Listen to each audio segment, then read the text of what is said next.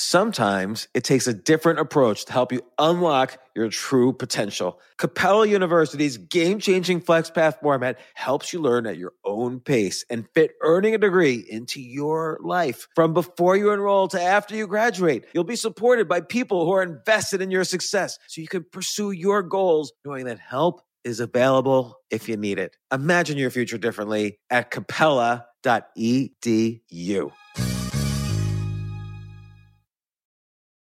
When it comes to listing your home for sale, everyone and their mom has advice. Oh, honey, who's gonna wanna buy this place? On a cul de sac? It's literally a dead end. But for professional advice, a REMAX agent actually knows best. Let's start with a neighborhood analysis. I've been seeing lots of buyers looking to move here. REMAX is the most trusted name in real estate. Visit REMAX.com or download the REMAX app to find the right agent. The right agent can lead the way. Based on 2022 BrandSpark American Trust Study. Each office independently owned and operated. This isn't your average business podcast, and he's not your average host.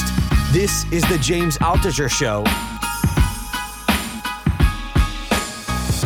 Today on the James Altucher Show. There are some people who I view as what I call super connectors.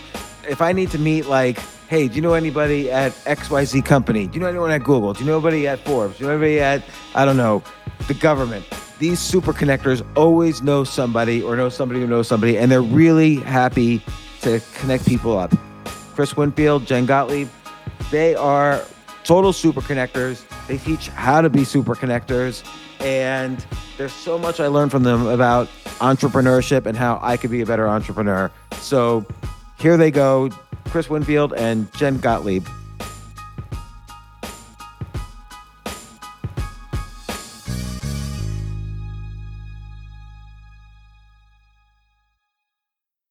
Let's talk about you guys. Like, I- before I even knew the name of your company, I thought to myself, these two are super connectors. First off, I can't even remember how I met both of you. I met both of you before you were together, and uh-huh. now you're getting married. Congratulations. And I always knew, like, Chris, you would organize dinners, and, and then both of you would organize these conferences, and I'd go to them. A, everyone was happy. Like, they're all like, oh, I'm so happy since I met Chris and Jen. And then also, everybody was introducing each other to it was all interesting people. They all were doing interesting things. Everybody followed up afterwards. If you saw someone standing in the corner usually me you would say oh you have to meet so and so you have to meet so and so so you re- you know there are a, there is a category of people and i've only met a few people like this who really are super connectors. Like they know everybody and they also know how to meet everybody so i used to work with a, a pr firm i don't know if you know um, I'm gonna sh- shout out a random person, but Jolie Hunt. Uh, she uh, used to run PR for Financial Times, then IBM. Now she has her own uh, company. She's like a major super connector in my life. You guys are super connectors, but more importantly, right now you're you're being very focused on helping people, it- whether they're influencers or entrepreneurs, or you could describe other categories, but you're helping them get media, which is incredibly difficult. Like we're, we're living in this attention saturated society. So if you want to stand out with a product or a book or an idea, or you want to get, you know, mentioned on TV or in the newspaper, it's impossible. And not only is it hard, but I know for my own self, I have been on TV quite a bit. So I'm, I'm, I'm gonna let you guys talk in a second. I just, this is why I'm so excited to have you on I love like, this. Like, A, I would say the fact that I've been on TV quite a bit, uh, for better or for worse, has helped me incredibly in my career because I'm a very shy, introverted person. But on TV, I'm not. And so it's helped me quite a bit. Like, people know me, so that gives me opportunities. And second, it's very hard for me to ask to go on TV or like when I have a book out, I know every podcaster out there, and some of them, many of them are good friends. It's hard for me to call someone and say, Hey, I have a new book out. Can you put me on? I never do that. I can't ask people.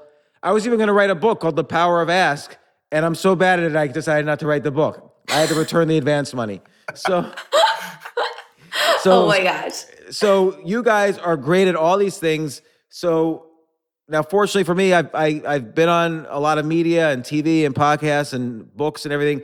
But you help people just starting out do this, and I have to say to anyone listening, it's incredibly incredibly important and it's incredibly hard to do.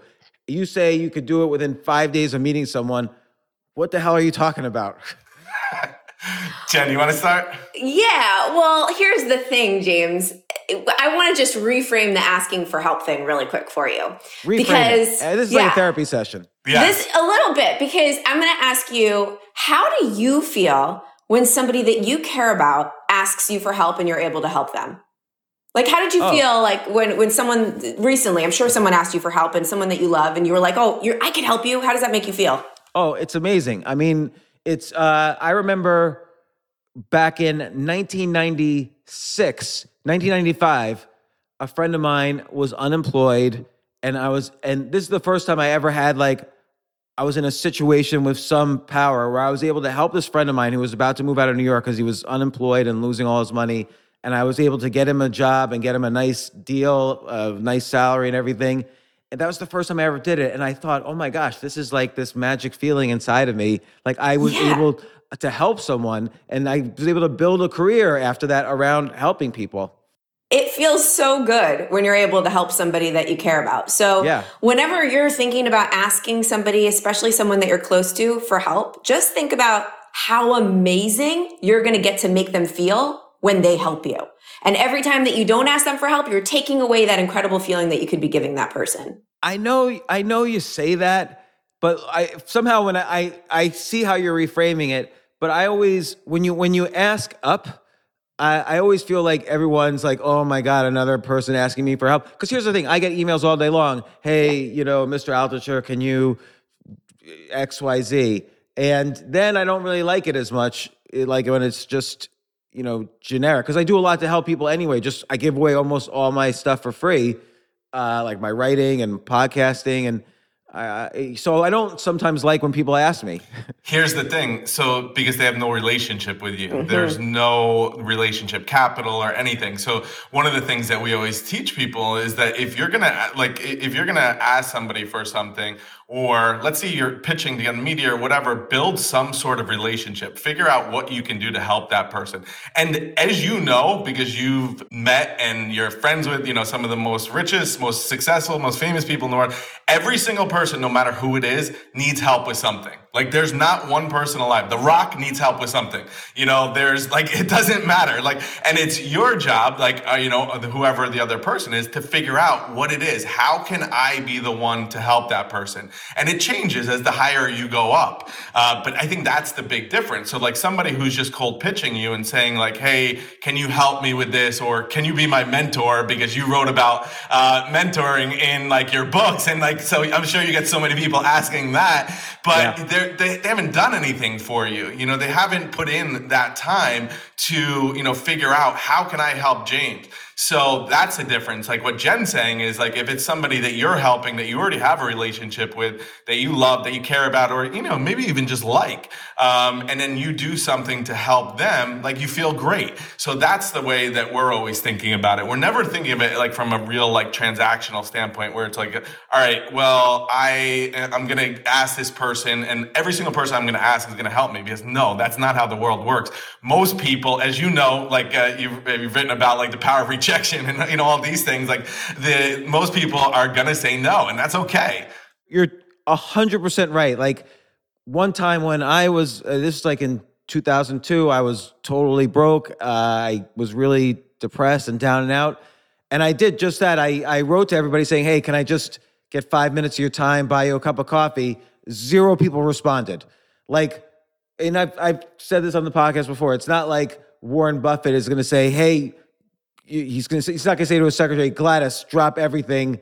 James Altucher wants me to buy a cup of coffee or wants to buy me a cup of coffee. Like he doesn't care. So I went, I started writing this 10 ideas a day and I started coming up with ideas for everyone and then just giving them for free and not asking to get together, just Yep. saying, hey, you could have these ideas for free. And then I got responses. Yeah, exactly. And I, I, for me, when I was at my one of my lowest points, when I'd lost everything, and I w- wanted to get, I wanted to start doing this thing where I'd meet with somebody every single day. So what I did was a little bit different. I just figured out who could refer me to the person, so who could introduce me to them. So, and I made this like list, and I would say, all right, this person has these connections that I know. How can I get them to intro me? So, and as a result of that, I met with like the guy who owned the New York Times, um, you know, the guy who owns Describe that story. Like, so Sulzberger or, or yeah, Arthur. So, yeah, I remember yeah. he's Upper West Side guy, um, or he was.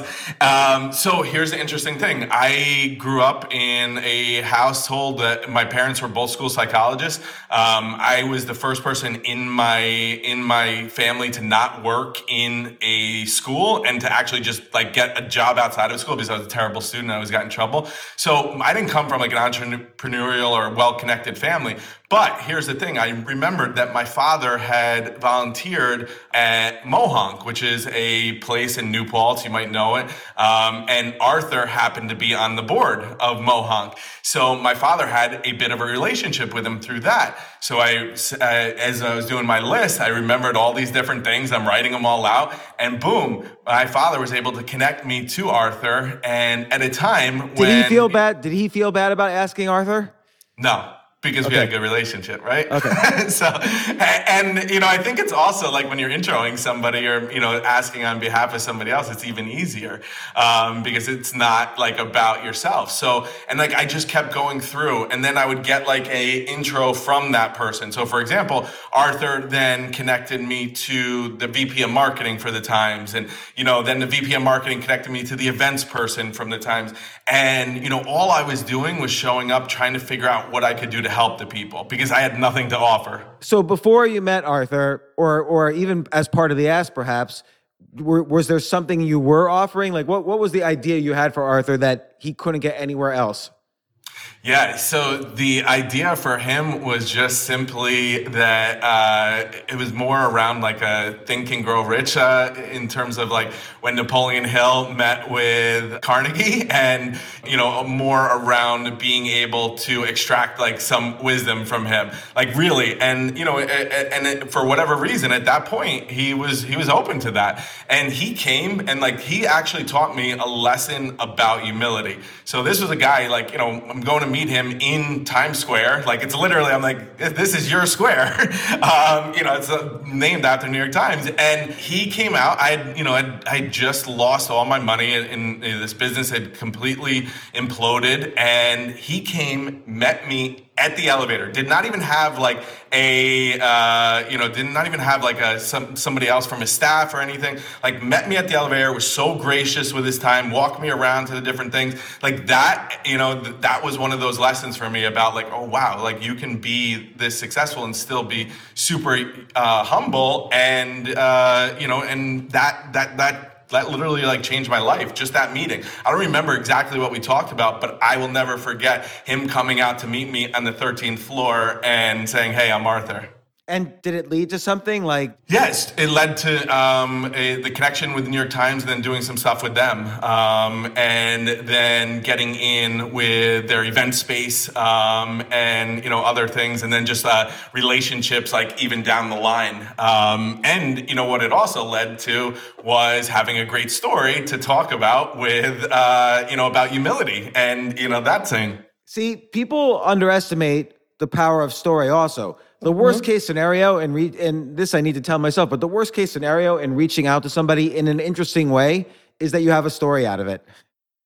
A hundred percent. And even if it's, and a lot of times, as we all know, and like you're the you're the champion of this, is like if it's a bad story or if it's a story that yeah. went like if he came and like he hated me and like you know like was so rude and all this, like that's a great story too. So like eh, like I'm gonna win either way. So the only way I don't win is if I don't make the ask, if I don't go and meet him, and I you know, and that's the thing. Like we always feel that way. I remember at when Jen and I were at your club at Stand Up NY, and we were talking to Seinfeld after um, uh, after he had it was like on a Memorial Day or something, and I was asking him some questions, and I was like, "Do you still keep in touch with Larry David?" And he's like, "Yeah." And I was like, "How do you feel like when you're done talking to him?" He's like, "You know what? I always feel horrible when I'm calling him, but I always feel amazing when I get off the phone. And I was like, that's it for everything. Because any event, like you were talking about the events that we do, or, you know, our challenges or anything, like whenever I'm like gonna have to go somewhere, like even if it's my own event, I'm like, oh my god, how can I get out of this? Like, can they oh, like is totally. it is the place gonna just like you know like catch on fire or something? And like, but then like when you leave, you almost always feel better. So I don't know. I just went off a big tangent, but no, that's totally true. Also, so nobody likes to to go to anything, it's the, and particularly now we're all we built the habit of just staying home. But exactly. So so what are you telling? People who you meet. Like who's who's the type of person you can get on tv can anyone? And i use get on tv but it's really about like all media like a, any media presence. But you you i know you're focusing on tv because that's maybe the hardest get yeah, it's it's maybe the hardest and also the the most uh, cachet. Um, you know, in terms of like when my parents see me on TV, they're like, "Wow, you're doing so great. You're so successful." you know, um, they might not know anything about what I'm doing, uh, you know, in my life, but they see me on TV or their friends see me on TV, and they're like, "Wow, that's it." And I think that's what happens in the minds of our customers, in the minds of our audience. Um, Jen, you want to talk a little bit about like what we actually do? Yeah. So anybody really that has a service, a story, or a product that wants to get it out into the masses, or anybody that wants to be considered as the recognized expert, because something really magical happens. I mean, just think about it this way. When you see someone on TV, all of a sudden your perception of that person changes. Like you could see even with even with big publications. Like I a great example is the other day I did an Instagram live about um, how to connect with people in real life better. Okay, I was like I'm gonna do this Instagram live. It's gonna be awesome. I'm gonna get all this engagement. I have this great idea. So I do this Instagram live. Eh, it does okay. Doesn't get that much engagement. It's not that fabulous. But I believed in the idea and I was like, people need to know how to connect in real life. They need to know how to go to events. They need these tips. I'm going to take this and I'm going to pitch it to Forbes and I'm going to see what happens if it becomes a Forbes article. And through relationships, somebody that I that I've been building a relationship with and providing value to for a really long time, I'd never asked her for anything before in my life. I decided to make the ask because I was ready because I've been giving and giving and giving and she was so excited to help me. So this Instagram live, same content, turned into a Forbes article. This you could use for TV as well. That is so important. This is this is what I call the spoken wheel technique. You have like a core idea, and it mm-hmm. doesn't matter whether you first present it in a blog post, uh, like a LinkedIn article, a podcast, an Instagram live. It can go a book it, or on TV. It could go in all of them ultimately. Like you always just repackage, repurpose, and this becomes you know the, the wheel has many spokes. So and, and, also percent. when you're when you went to the Forbes person, it's not like, hey, can I start writing for you? I do this, this, is no. It's like you gave them, uh, you solved a problem for them. They need content all day long, every day, and you gave them, uh, hey, I could turn this around right away for you guys. Yep. And she and she was ready for me because I had always been just keeping the relationship going. This was a relationship that I'd had for a couple of years, James, where I never asked her for a thing. And then I was ready. I was like, okay. And she was like, sure, yes, please, can I help you? Yes, let's do it. It's a great idea. So here's what happened when this little Instagram live that did nothing turned into a mainstream media piece with the name Forbes on top. Now we're talking about TV too. So you could think of the same thing as like a CNN yeah. segment, right? All of a sudden, everybody came out of the woodwork. Oh my God, you're in Forbes. Congratulations. I got like, I hundreds of shares from this Forbes article, people talking about it. Then the next week, I got to speak at uh, this mastermind that I'm in, the 100 Million Mastermind with Dan Fleyshman and Joel Marion.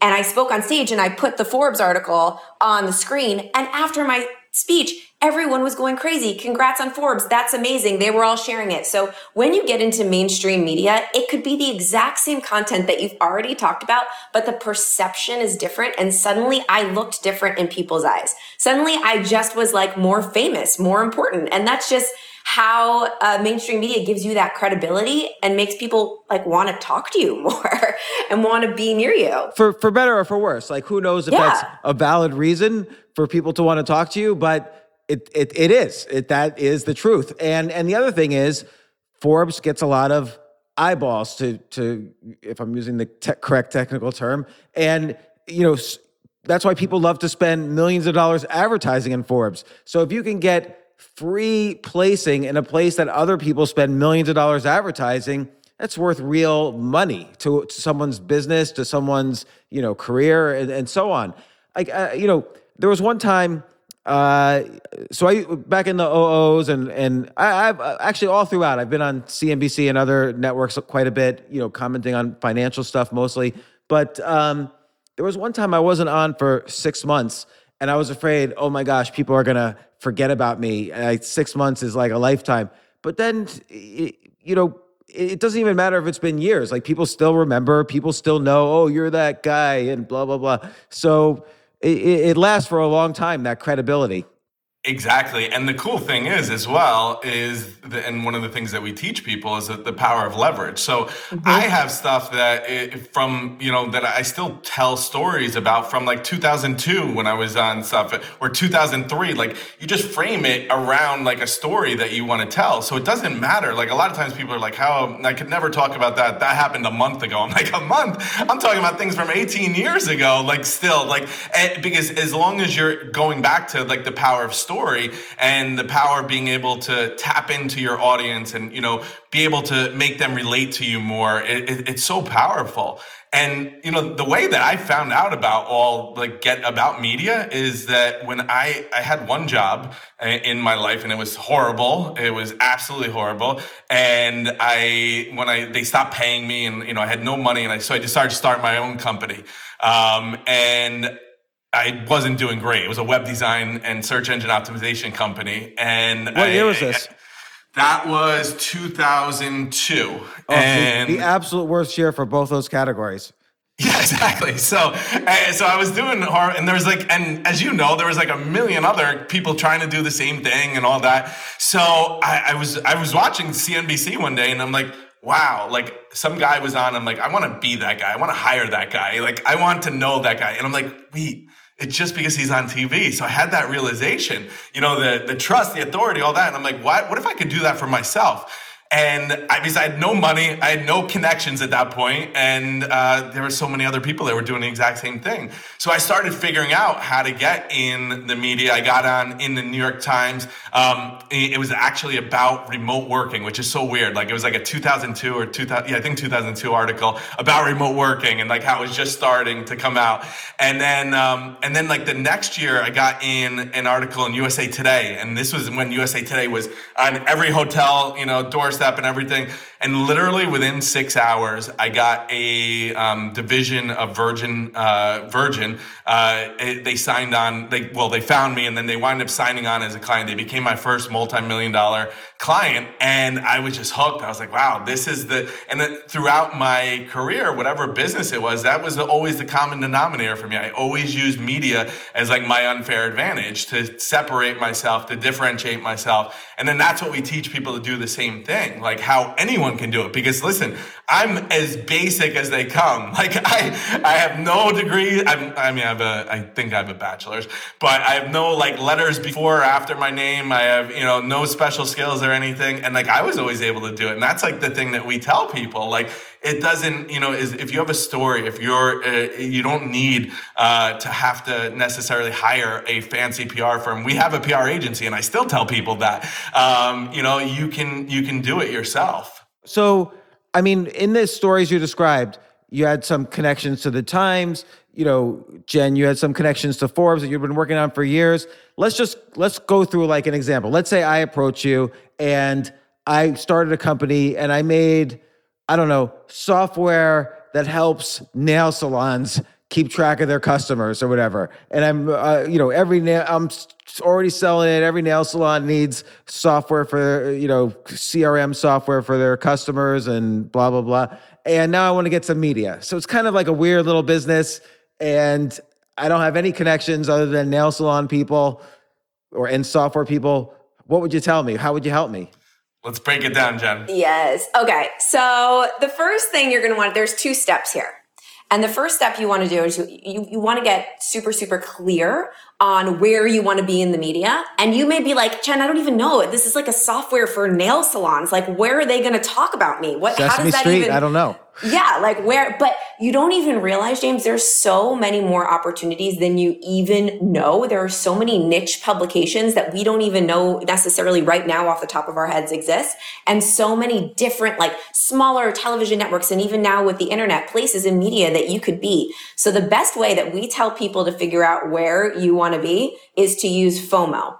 And I don't mean FOMO like fear of missing out, like when your friends are at a party and you're like, oh my God, I'm FOMOing. I mean that, that feeling that you have when you see somebody else that maybe is your competitor or does something similar to you and you you see them in the media or you see them getting a lot of attention and you feel like, "Oh my god, that should be me. Why is that not me?" Well, that is really important because mm-hmm. let's say someone's deciding on which which company to use. If one company's been on TV and the other hasn't, if that's it. That's the decision.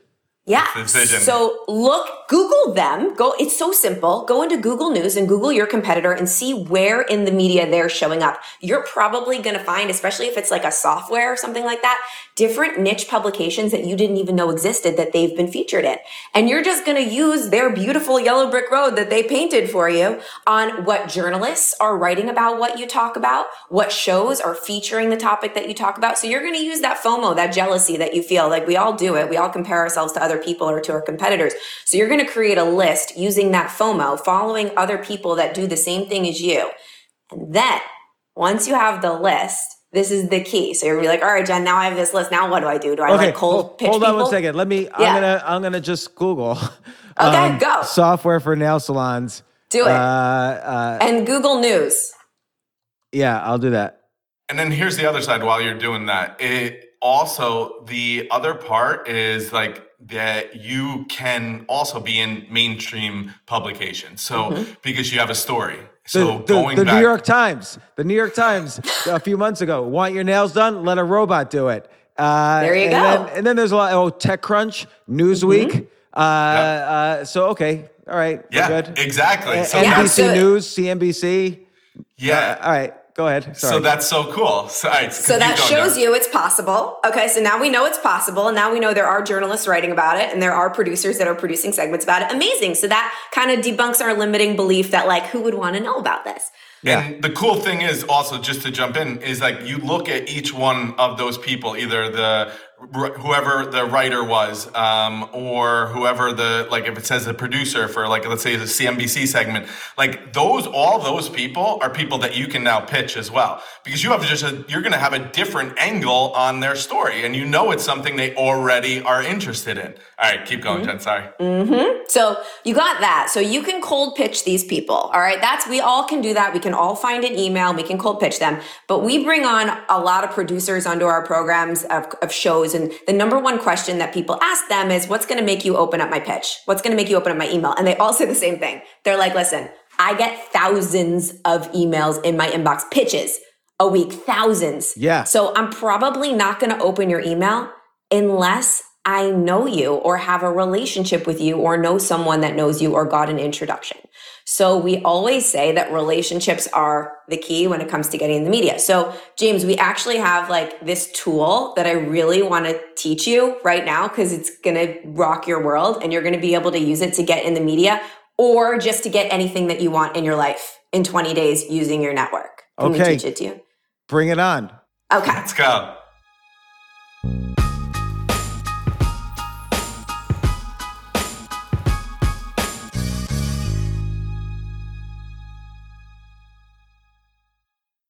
Yes, it's totally true. Airbnb has changed my life. If anything, they have made my life so much better. Like I used to live in Airbnbs. I, I lived in over 100 or 200 different Airbnbs over a three year period.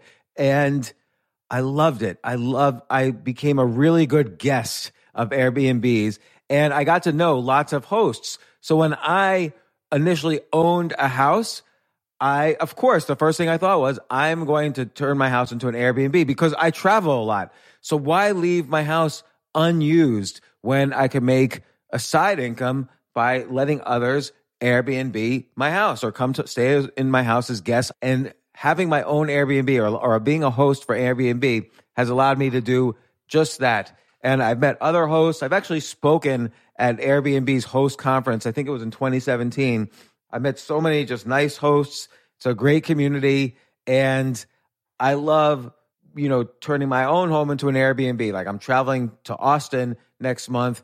My home's going to be an Airbnb while I'm away, and I'll stay in an Airbnb. I'd rather stay in like a three story house Airbnb than in one tiny hotel room in, in the middle of Austin during South by Southwest. So listen, While you're away, your home could be an Airbnb. Many people host on Airbnb, but there are people who are just letting their house sit empty who've never thought about it or didn't realize their space could be an Airbnb. Hosting can easily fit into your lifestyle and is a great way to earn some extra money. So if you have a home, but you're not always at home, then you have an Airbnb. Your home might be worth more than you think. Find out how much at airbnb.com slash host.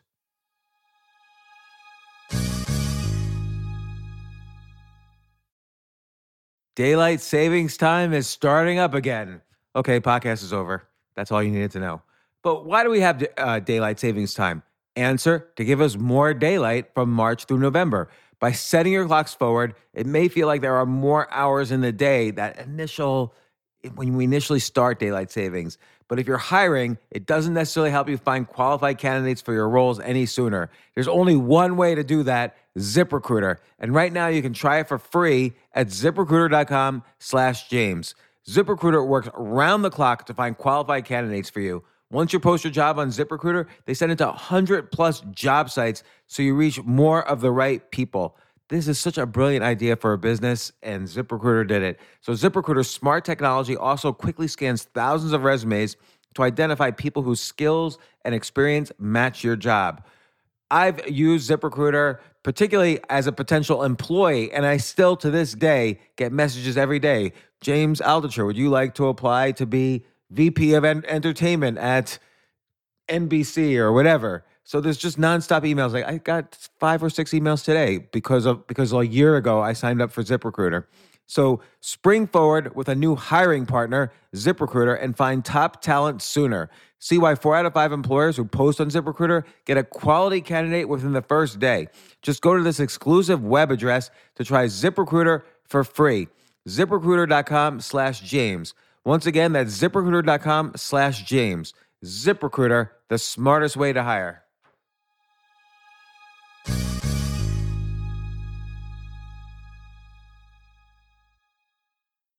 Hey, listen, men's health is important. Men act all cocky and like they don't need anything. But the reality is, as you get older, there's some things you need. And it often feels like we're too busy to take care of our health problems. Like, I'd rather do anything than go to the doctor or the dentist or the pharmacy or whatever. But now you don't have to waste your time if you use HIMS. HIMS, H I M S, HIMS is changing men's healthcare by providing simple and convenient access to science backed treatments for erectile dysfunction, hair loss, weight loss, and more.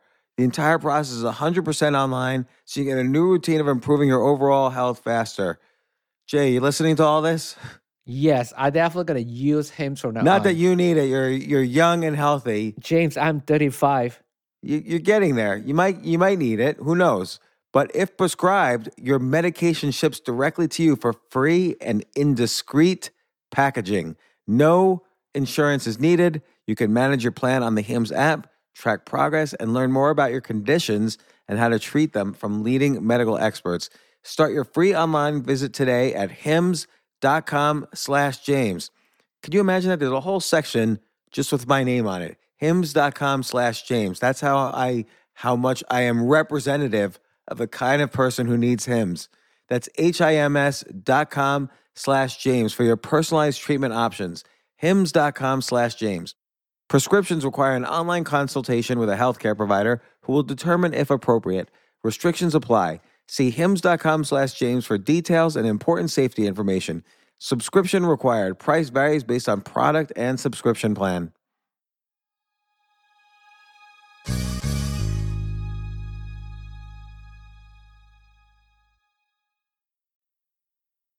So this is called the top 20 tool. And what we don't realize often is you, you said to me, you're like, Jen, I don't know anybody. I don't have any connections but you do. You have so many more connections than you even realize. And everybody listening to also does.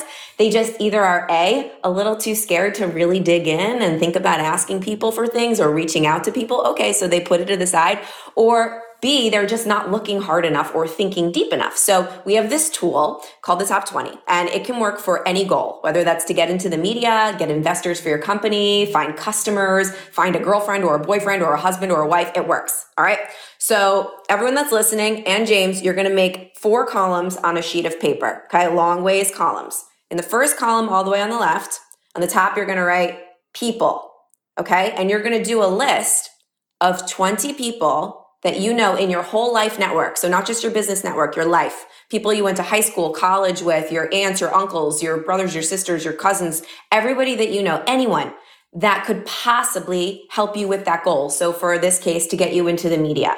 So maybe they have a connection to someone in the media. Maybe they used to work at the media. Anyone, open your phone, open your Facebook, your Instagram, go deep. Your, your brain might be like, but Jen, like, I, I really feel like I don't. I bet you you know more than you think, especially and, you, James. And and and uh, can I add to this? You shouldn't Yes. um you shouldn't filter that list. You shouldn't say, "Oh, well this person doesn't like me, so it's not a connection," or "Oh, I I didn't go to this person's birthday party, so I can't really call him now." Like y- y- there should be no filter because that's all narrative in your head, not in their head. Yep, Exactly. a thousand percent. You just write their name down anyway. Don't worry about talking to them yet. This part is not about talking to anybody. It's just you in your room writing some names down. So just no filter. it reminds me of like so with your ideas list you know your 10 ideas a day Mm-hmm. like you like how you say like write the ideas down even if you think they're horrible and you're never going to use them because it's just the you're flexing your idea muscle so here you're flexing your connection muscle and in, Right. you know in that way so And yeah. and most people, just like most ideas don't work out, most people won't respond to you, but you only need that first one. So like even when I had all the ideas and I was writing to people to to and giving them ideas, you know, three out of twenty responded that first that first time. You know, and then the, what the response rate gets better and better, but initially you just need a you just need a few responses and most won't respond. Yep. You just, yeah, you just need one. And when you write down all those names, it really reminds you, oh, wait, I, I knew more people than I thought I did. So maybe um, I'm holding myself back in other ways too. So it's a great exercise. Just, and Chris, I love that you said that about the 10 i- ideas because when I started doing that, I was like, I have so many more ideas than I realized. Yeah, the 10 Yeah. ideas a day thing. And you're right. This is very similar to that. I'm going to, Mm-hmm. I, I, I have an idea about this, but uh, it's very similar to that. It's that you're, you're flexing that muscle because most people think if they're just thinking, they think to themselves, I don't know anybody. But ta- ta- taking the action of writing it down, you will come up with 10, 20, 100, whatever. Yeah, Mm-hmm. and here's here's how we make it even stronger for you. So, Yep. all right, so we have one column. You write those twenty people down. All right, go to the next column, Jen. So the next column over, you're going to rank each person on a scale of one to 10. You're going to give them a score. It's going to be on their influence, but not like how many Instagram followers they have, how influential they are. How influential are they in getting you what you want? Scale of one to 10. Okay. So It's just a guess, though, right? Like, how do Just you know? a guess. it's a guess. Like if Yeah. you could rank them, like, so if James, if you were on my list and I wanted to get on your show, uh, I I'm- would say, Well, I'm one because you're on my You're- show. You're a ten. Right. Yeah, You're You're a 10. 10. One Yeah. to ten. 10 is the highest, one is the lowest. Exactly. Yep. But even before I got on your show, I would say, James is 10, he's my friend. 10, Like, yes. Yep. yeah, there we go. So then, so you're going to rank, so maybe it's someone that, it's one of those people that you're like, oh man, I haven't spoken to them in years. I don't even think they like me, but they're on the list. That's fine. Maybe they're one or a two. Like, had they have a low score, that's okay. They can be on the list. They just have a lower score. Okay. Yeah.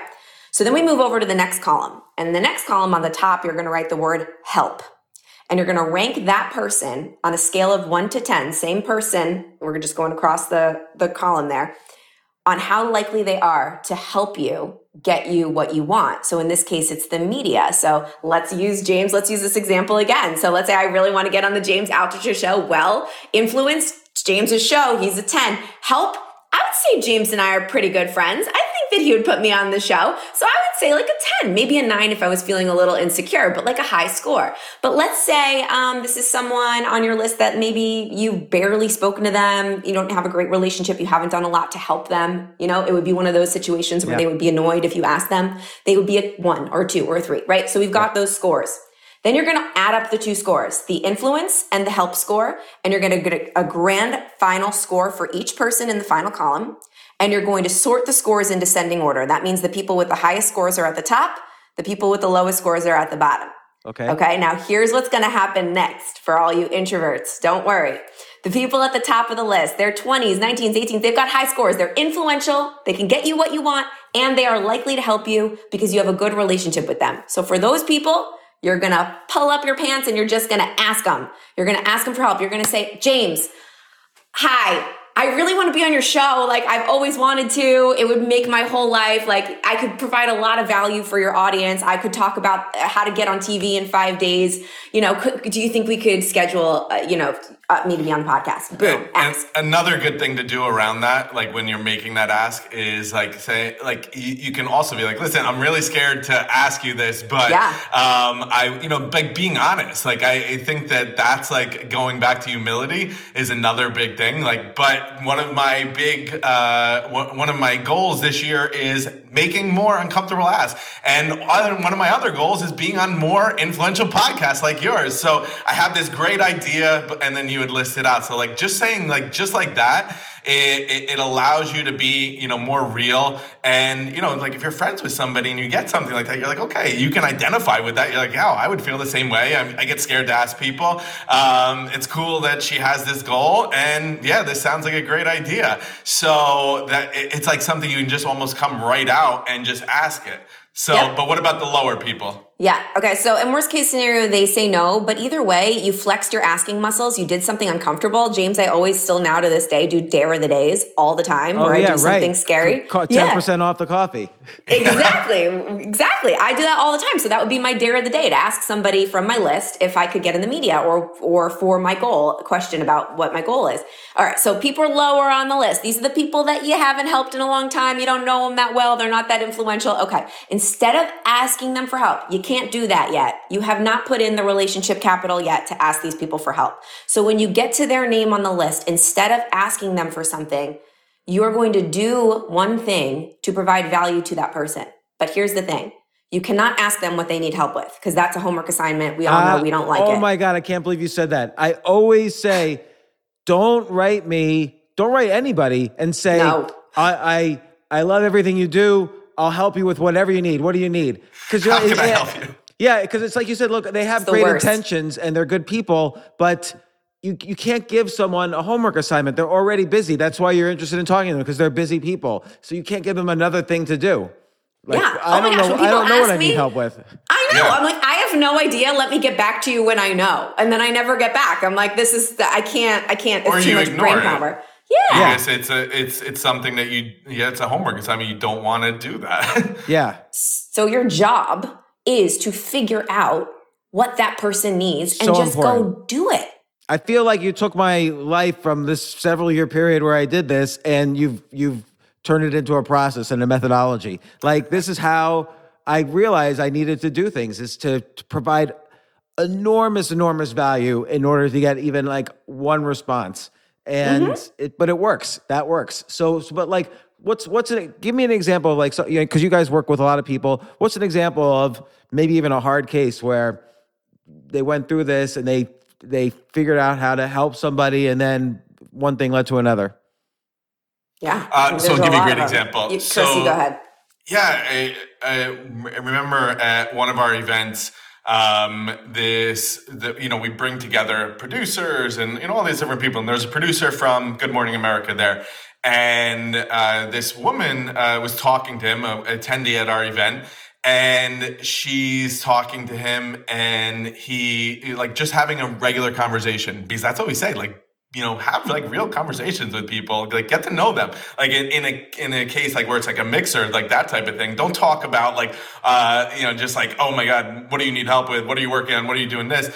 And as part of the conversation it came up. He's like you know what? Like i'm so stressed right now. I need to find this guest for the end of the week. Um, i need to find a parent with a kid that's graduating college that hasn't um, you know that doesn't have a job yet. And she's like you met you're, you're looking at him. Like she literally her son was getting ready to graduate and um, and she wound up being on good morning america and it was a segment with her um, her son uh, uh, Barbara Corcoran, Robert Herjavec, you know, and then she then, you know, through like really going the extra mile, she was able to then connect with Barbara and Robert after, do a Facebook Live with them, like on their channels, and just as a matter of just like listening and being there. Um, you know, we've had people who've gone through our Be on TV boot camp um, who, like, just from, uh, I remember this one guy, he had spent about 60 grand with a PR agency the year before,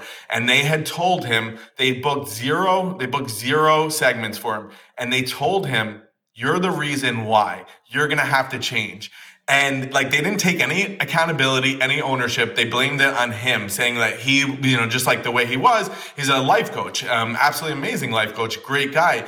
And you know, when he went through our boot camp and the five day boot camp that you're talking about before, it, he wound up like our thing is like we're like be more you, like lean into who you are. Unless you're gonna change, like for me, like I'm not gonna get my doctorate, I'm not gonna do anything. So I lean into not having those degrees. I lean into all that stuff. Um, but for him, and he literally took exactly what we you know taught him and by the weekend, and this was during the um, the protests around George Floyd and everything, he wound up figuring out a way um, and building a relationship and got on CNN that weekend.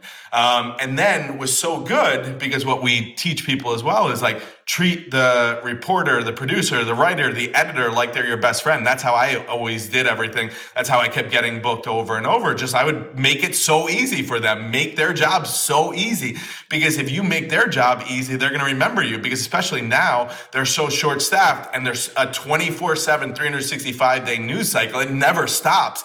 So if you make their job easy, they're going to want you back. So this guy got brought back. They even had one time where they gave him his own hashtag on CNN, America's Life Coach. Like his own hashtag. Like how great of that branding. You know, this guy, as a result, went from zero TV appearances to um, I think he did over 200 in you know the last year, and just He's like, a little celebrity now too. And he He's started like a out TV on star. your. He started out on this be on TV on the boot camp. Yeah, So- exactly. So what's the what's the boot camp?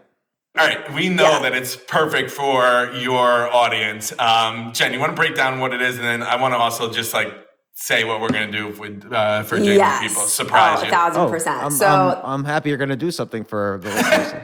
This is well, first, this is our favorite show that there is. Okay, we've been Excellent. listening to it since the beginning of time. So wha- whatever we can do for your listeners, but the Be on TV Bootcamp is we teach anybody that has a service, a story, or a product, or something that they want to get recognized for, get on TV for. We'll teach you how to get on TV, leverage TV, be better on camera in five days or less. So in five days, essentially, a lot of our people end up using what Chris just said, using the stuff that we teach them at the beginning of the boot camp and get on TV before the boot camp even ends. And many of the people that come to our boot camp actually have never been on camera before, are very introverted, are very shy, are very scared, and they've never even done a Facebook Live. And what we do in this boot camp is we don't only teach people how to pitch, how to get their messaging right, how to find the lean in story, how to do the top 20, how to leverage their relationships, but most importantly, we really help them with a combination of the community of the amazing people that we bring together and also the mindset shift that we help them create in the beginning to be able to really get those limiting beliefs out the door and start to actually, oh my gosh, press go live or record and get on camera for the very first time. And many of the people that come to us that have never done that before in their life, they were on camera for the first time during the Be on TV bootcamp, and now some of them have their own TV shows. They've written books. They're on Facebook every day. They've been on TV. It's just we lift the veil of that scariness of of what it might feel like to be on TV and help them push through that and get more confident. It's all done virtually. So Yeah. it's not a in-person thing. It's, you know, we teach it in about an hour a day over five days, um, you know, through Facebook live and or Zoom. Um, and, you know, so it's really, really easy and convenient for people. Be in Um, your sweatpants. Yeah, and I just want to give out because we're going to do something special just for your people. So if they go to Be on TV Bootcamp.com, so Be on TV Bootcamp, exactly like it sounds, slash Altucher, then there's going to be something special there waiting for them. Oh, that's great. Thank you so much. And and you know, I think it's I I forgot to ask, but you mentioned this. it's very important once you're on TV. Like I remember the very first time I was on a television show in 2004, I was so nervous. I thought I was going to get sick. I, I was just going to walk out at the last minute and just say, forget it. I'm not going to do this.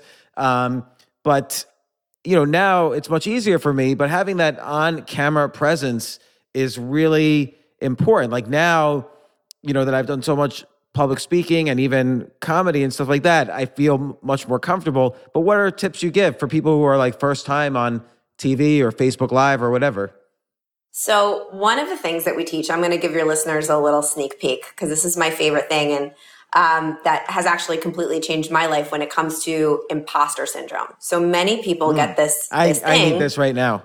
Yeah, James, this is gonna blow your mind. You're gonna love it. You're gonna use it. So, this thing called imposter syndrome, right? Where we feel like, oh, who am I to do this? Who am I to be speaking on this stage? Or who am I to be on television? Or who am I to uh, talk about this? One day they're all gonna figure out that I'm a fraud or I don't really know anything. I, I, I get these limiting beliefs on, on the daily basis. And a lot of other people, I used to be on VH1 for 14 seasons and I interviewed rock stars. And every single one of these rock stars, they were like, it was like Slash and like all the guys, like the biggest rock stars of all time they all had imposter syndrome too. And I was like, whoa, if you guys feel like imposters and you're nervous, then I, I guess I'm kind of normal. I guess all humans experience this. But the reason that we experience it is because we spend way too much time comparing our wins and our moments to other people's. And we think that other people are doing so much better than us because we're not taking account for all the great things that we've done because they're too close to us. It's like boring. Like all the things that I've done is it's not that interesting to me. But if I were to tell somebody else, maybe they would think it's pretty badass.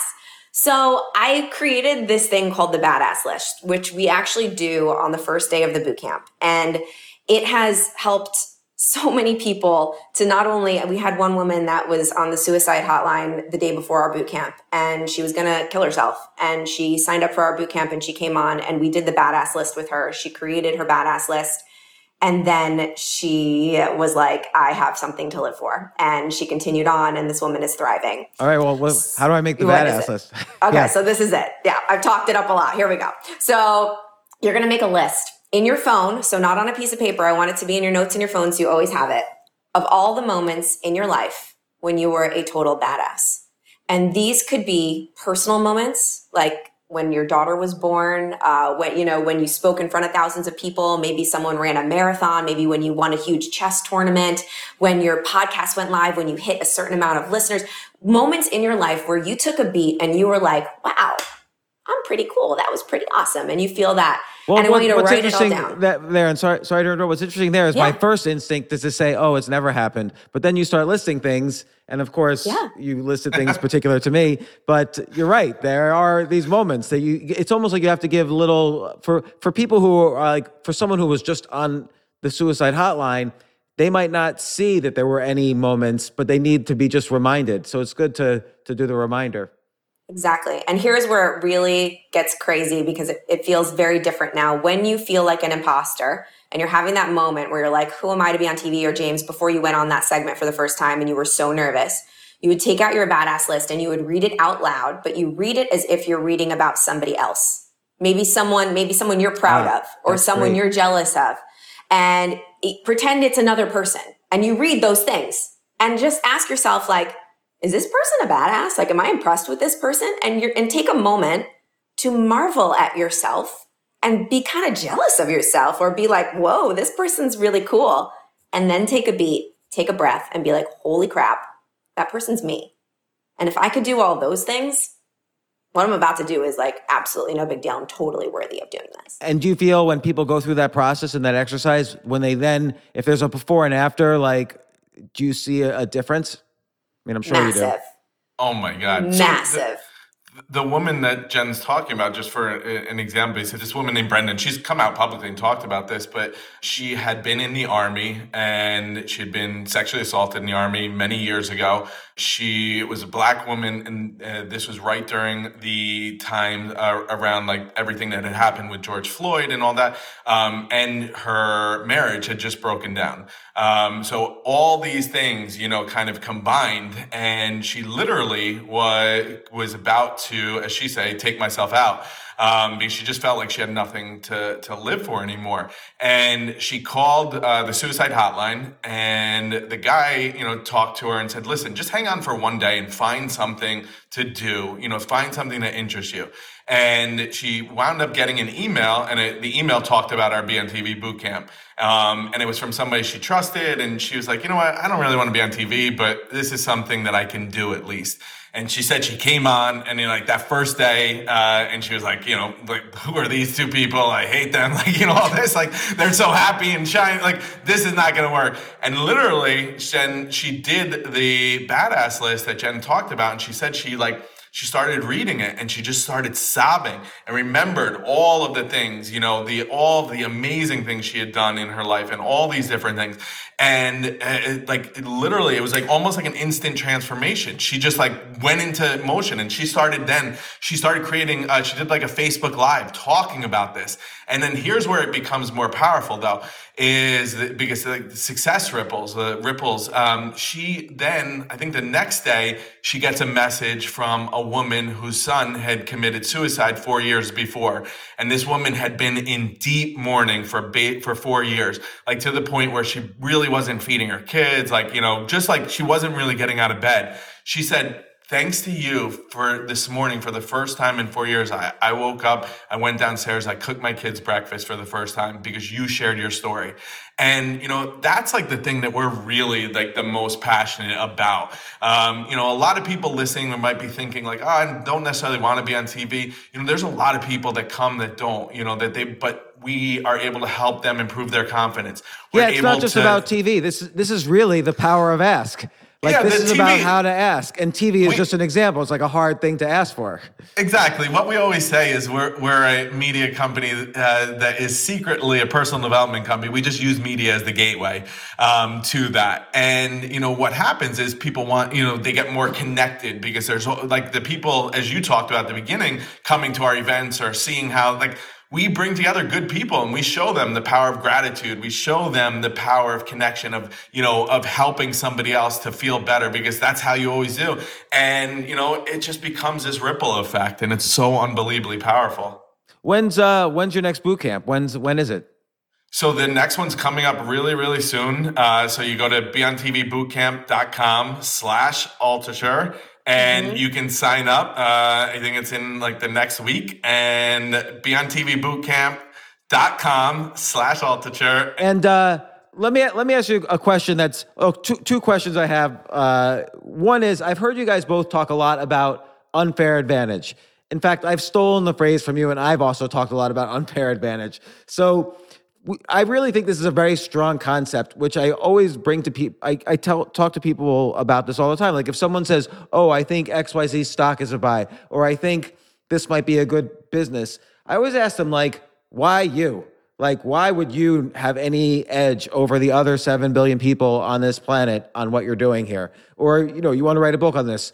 People have already written a book on it. Like, why? What's what? What do you have to offer?" And I don't say it in a mean way, but the concept of an unfair advantage, even if it's tiny, is so important. And it's related to this because everybody's unique. As you said, uh, when, when they make their list of influencers and their badass list and the list of people who can help them, all that is a unique combination. And to some extent is part of their unfair advantage, plus the ways in which they could help others. So define what you mean by unfair advantage. So for us, where this came from was I was in this, uh, still am, in a small mastermind with three other guys when they all lived in New York City. Um, do I know? Me, uh, yeah, you definitely do. Todd Herman, who's oh, yeah. been on your show. Todd. Um, Jonathan Fields, who also yeah. has one of the top podcasts. My, you know, you know, Jonathan and I are second cousins. So, I did not know that. Yeah, second really? or third. We we couldn't. We it's somewhere on the family tree. I forget exactly the the math. That's cool. Yeah, and you both have huge podcasts, and yeah. you both lived like almost like uh, two Neighbors. blocks away from each other oh, yeah. when you were in New York City. So, and then Ryan Lee, who runs a amazing uh, sports bar company. So, anyway, they, um, the, you know, one of the big greatest advantages of being around people that are smart and can see things they can see things that you can't necessarily see so one day i came to meet we would meet like every month And they, at that point, I had like a personal development and productivity company because that's what I was really passionate about at the time, even though I wasn't that passionate. But that's what I was just into. And I was like, all right, I'm going to sell stuff around this. And, um, and they looked at me and they're like, Chris, why are you not teaching people what you know best? And I was like, "Well, what do you mean? You know, I didn't necessarily like hearing that, but they're like, well, anytime we describe you to anyone, we describe you as our unfair advantage. And I was like, what do you mean by that? And they're like, well, if we want to get in the media, we want to find an agent, we want to find a freelance, like we need anything. You're able to take out your phone, text somebody, and make it happen in 30 seconds where it would, you know, take us like weeks. And I thought about it, and the unfair advantage had was just my network, my relationships, the connections that I had built. And um, and by the way, the reason I say they, like I, I, don't remember which one, and they all take credit for it now because it became something big. So it wasn't. I, they right. all say, "Oh, I'm the one who said it," but I just uh, make it into that they all had the idea. Um, and you know, so I started to really think about that, and then I started to really think about it with the media and there was so there's so many entrepreneurs especially um, that I would meet that would just think of the media as like some black box where, you know, I don't know how. Like they're like, I don't get the language. I don't know how to get inside it. I don't know how to get behind the rope, whatever it is. And I started doing these events to just show people like how easy it is. It's based on relationships. It's based on just having something unique about your story. It's based on showing up for people. Like that really works. And it's also, it works for like if you're a good person. It it doesn't mean like you know there's a lot of bad stuff in that happens in the media and people have all these different um, you know conceptions about it but like our we're just looking to get good stuff into the media. We're looking at good people with good stories that are doing good and the thing that we always say to people is that you have a responsibility. So you ever like it, and this this makes it so much easier for them to understand. Like you have a responsibility to get your story in front of people to get your product your service in front of people because if you don't somebody else is going to buy it from somebody who doesn't care as much as you do, who's not as good as you, and who's not going to be able to get them the results that you can just because you think that self promotion is gross, you know, like that whole thing. So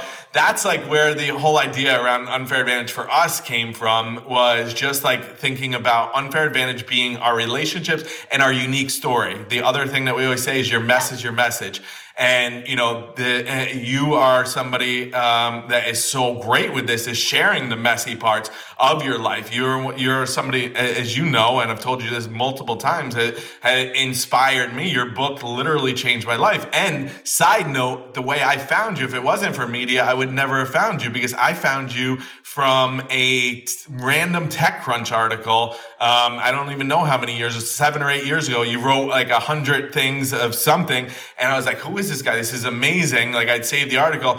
I went and uh, and this is how media works. This is exactly how it works. It's not direct. Like you wouldn't know this unless I told you. But I went, I googled you. I found Choose Yourself. I read Choose Yourself. It was the it, the book literally changed my life. I don't say I've told you this privately, um, but. And then I just started reading every single thing by you. And it led me to another book that wound up changing my life, which was The Science of Getting Rich. You mentioned that randomly. And I think oh, yeah. like the Wallace. Yeah, and, you were the first one to turn me on that. And like, but like, think about that. How cool is that? Like, that's from I saw you in the media.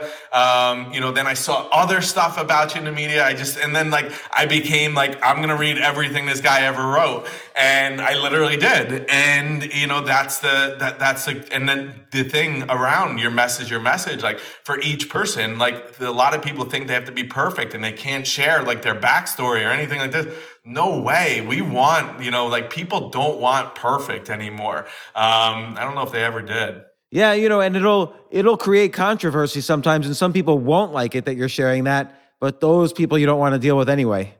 Exactly, and that's great because you don't you want to you want to push away the people that aren't for you just as much as you want to bring the people in that are and people always ask us like how do you stand out from the crowd because a lot of the people that come to our be on tv boot camp or come to our event they're like oh my gosh there's hundreds not thousands of other life coaches or people that do the exact same thing as me or authors that have written this exact same book and what we say uh, like honestly your unfair advantage is you There is only one you. There is only one James Altucher. There's only one Chris Winfield. There's only one Jen. And someone can say the exact same thing that you're saying, but there's going to be people out there that only resonate with the way that you say it.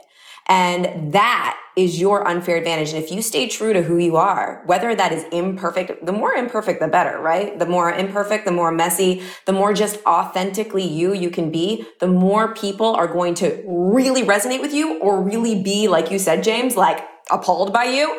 And that's even better because that's how you attract raving fans. No, I, I, I agree. Like you have to be, you can't be like, like first off, there's no such thing as the crowd. Like everybody just buys into a language so they feel like, oh, it's acceptable if I speak in this language.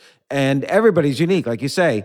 And as long as you don't write in that common language you're, where you're afraid to expose everything and you only say the acceptable things, you, you you'll never have the unfair advantage. You have to you have to be authentic. You have to speak like you. You have to write like you. You have to be comfortable in whatever situation you're in. Like even if you're on TV, it's just a conversation with someone. Doesn't matter that the cameras are there. And exactly I think right. that's right. That is a strong like for me, I built a I had an audience already from writing, but once I started really being you know, this is like 2009, 2010, really exposing like everything going on horrible in my life. My audience went up. That was my unfair advantage. My audience went up huge. Nobody was doing it at that time. And so yep so here's another question. This is this is related to to everything we've been talking about, but I I'm asking you guys this because I know you'll have an answer for me. I've ghosted a lot of people, particularly over the past year. This is unrelated to be, uh, bootcamp.com. I've go, uh, but it, but it's related too. Like when you make the list of who could help me, I feel like I was a little burnt out this year, and there was probably a several month period where I just did not respond to anybody, like friends, family, whoever and how how do I what's your advice? How do I like even really, really good friends and I feel really bad. Like in the beginning of it I said, "Look, I might not respond for a while." But then I just stopped responding to everybody. Like really Im- important, successful people that I admired would write to me and I just never would respond. I tell myself I have to respond and I never would. So what should I do to get back in touch with people? I'm always a huge proponent, especially if it's people that you that you've had a good relationship with in the past that is a good friend of yours I, we all do this, right? And I always like my number one tip for when you're networking or you're making a relationship with somebody or you feel awkward is to announce the elephant in the room. Once you've announced the elephant in the room, everybody can exhale because everybody's been in a similar situation. And never underestimate the other person's insecurities or the other person's fears yeah, or the sure other that like the other person upset at me. No, or or they've done the same thing to other people. So I always like to just be completely and totally vulnerable and honest because when you're vulnerable and honest and you just say it and you announce the elephant, it takes all the pressure off and like what's the worst that can happen. So if I were you, I would call my friends, text my friends, email my friends, however you communicate with them and be like, uh, listen, tell them exactly what you just told us. I don't know what happened. I just, I literally didn't talk to anybody. I didn't communicate with anyone. I'm sorry. I want you to know you're important to me. And, you know, if you don't want to talk to me ever again, I totally understand. I like that last part too. That even if you don't, it's like the, it's like the initial uh, way I send ideas. You don't have to respond to me. Yep. I just want you to know that you're important to me. You know, sorry, whatever, and then and then conclude. Yep. Yeah. And and then the biggest thing after that is the one thing that I hate is if someone does that to me, I'm like, that's amazing, that's cool. I do that too. No worries. I still love you most of the time. You know, I would I if someone said that to me, honestly, I'm I'm sitting here thinking, I would be like, wow, thank you for saying that. That takes balls to say that and to reach out after that. And I really appreciate you. But here's the thing: after you've said that, you can't disappear again. You got to keep, you got to stay and you got to continue. yes. So do you want to do it or not? That's the All thing. right, we'll see. Uh, well, you could also say that, like I yeah. might, you know, like I, I, am ebbs and there's ebbs and flows in my life, and um, you know, the other thing is though, like just by responding, that a lot of times people, and I am definitely guilty of this, will make up a story about the relationship and, you know, like thinking it's something that they did, or like this has happened with me, mm-hmm. like with a bunch of people that I've reached out to um, recently, and I'm like, like I'm even writing like did I do something wrong? Like and so like they'll think that maybe you're like all right you're mad at them or you're too cool for them or you're too successful or whatever it is. Like it's like the and so like by just responding and just like putting it out there, like that will just change that part because that's often what we do. Um, we uh, like as human, at least me, like I always will think, oh, it's, it's something this person doesn't like me because uh, it's something that I did. I remember I this I tell this story at one of our events, but I had this great relationship with this producer and I was texting her all the time, and you know we were doing stuff together. And I texted her one day, and I was like, I saw that she got a new job at um, at Time, and I was like, "Congrats on your new gig!" And text went through, and I was like, next day I was like, "Oh, I just want to make sure you saw that. I'm so happy for you." No response. And so in my mind, I'm like, oh my God, I hate her now. Like she's like too big, good for me. Like, wow, what is time? I write for time too, blah, blah, blah, all this. And, you know, I went to Jen and Angela, who runs our agency. And I was like, oh my, I don't think Kate likes me anymore and blah, blah, blah. And like, let's not do anything with her. And then um, I, they're like, why don't you just reach out to her on uh, Facebook? Like maybe she got a new phone when she changed jobs. And I was like, Oh, yeah, that could be it. So I reach out to her on Facebook. She responds to me immediately. She's like, Oh, thank you so much. I'm like, Oh, yeah, I texted you. She's like, Oh, yeah, I switched phones. Uh, I don't have access to that phone anymore. I'm like, Oh, yeah, that makes complete sense.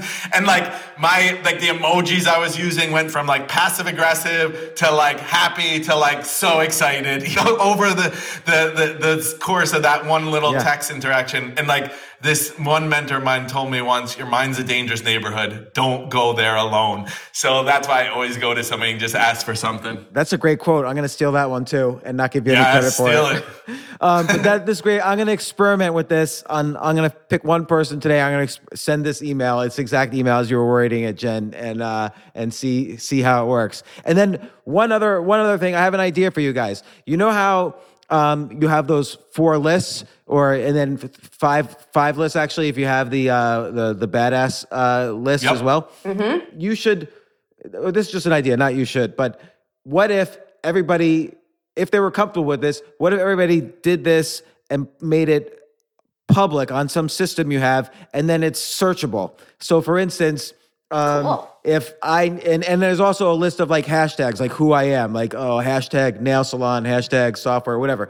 And uh, so then I can say I can search it. Like let's say it's in one system, uh, almost like a mini social network, like the the you know unfair advantage social network, and I can search it so that oh, do I know anybody who knows someone at Salon Weekly and uh, is also a software person and blah, blah, blah. And then I'd see all these names, you know, pop up and I'd see the connection, the interconnections of how I can get from this person to that person.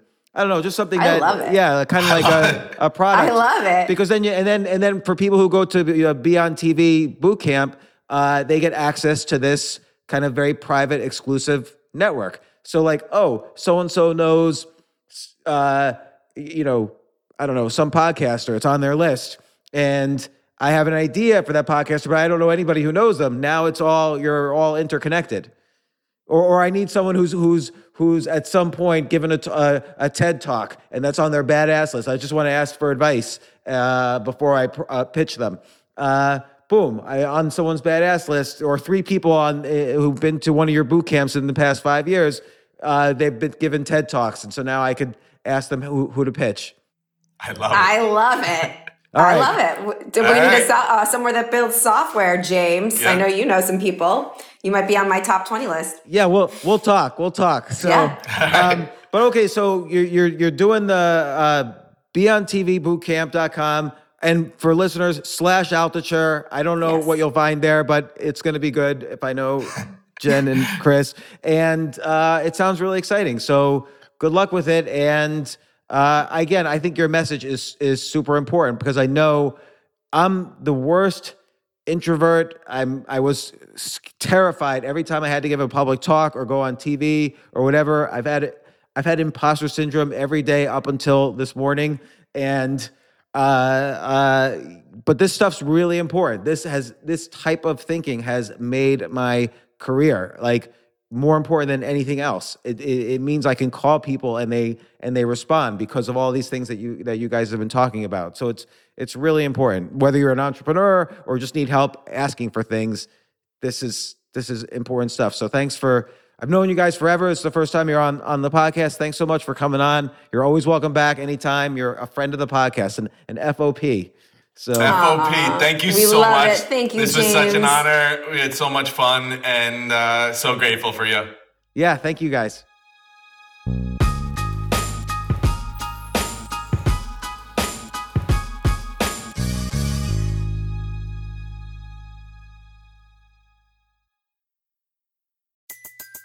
Everybody in your crew identifies as either Big Mac Burger, McNuggets, or McCrispy Sandwich. But you're the filet o fish Sandwich all day. That crispy fish, that savory tartar sauce, that melty cheese, that pillowy bun. Yeah, you get it. Every time. And if you love the filet of fish, right now you can catch two of the classics you love for just $6. Limited time only. Price and participation may vary. Cannot be combined with any other offer. Single item at regular price. Ba-da-ba-ba-ba.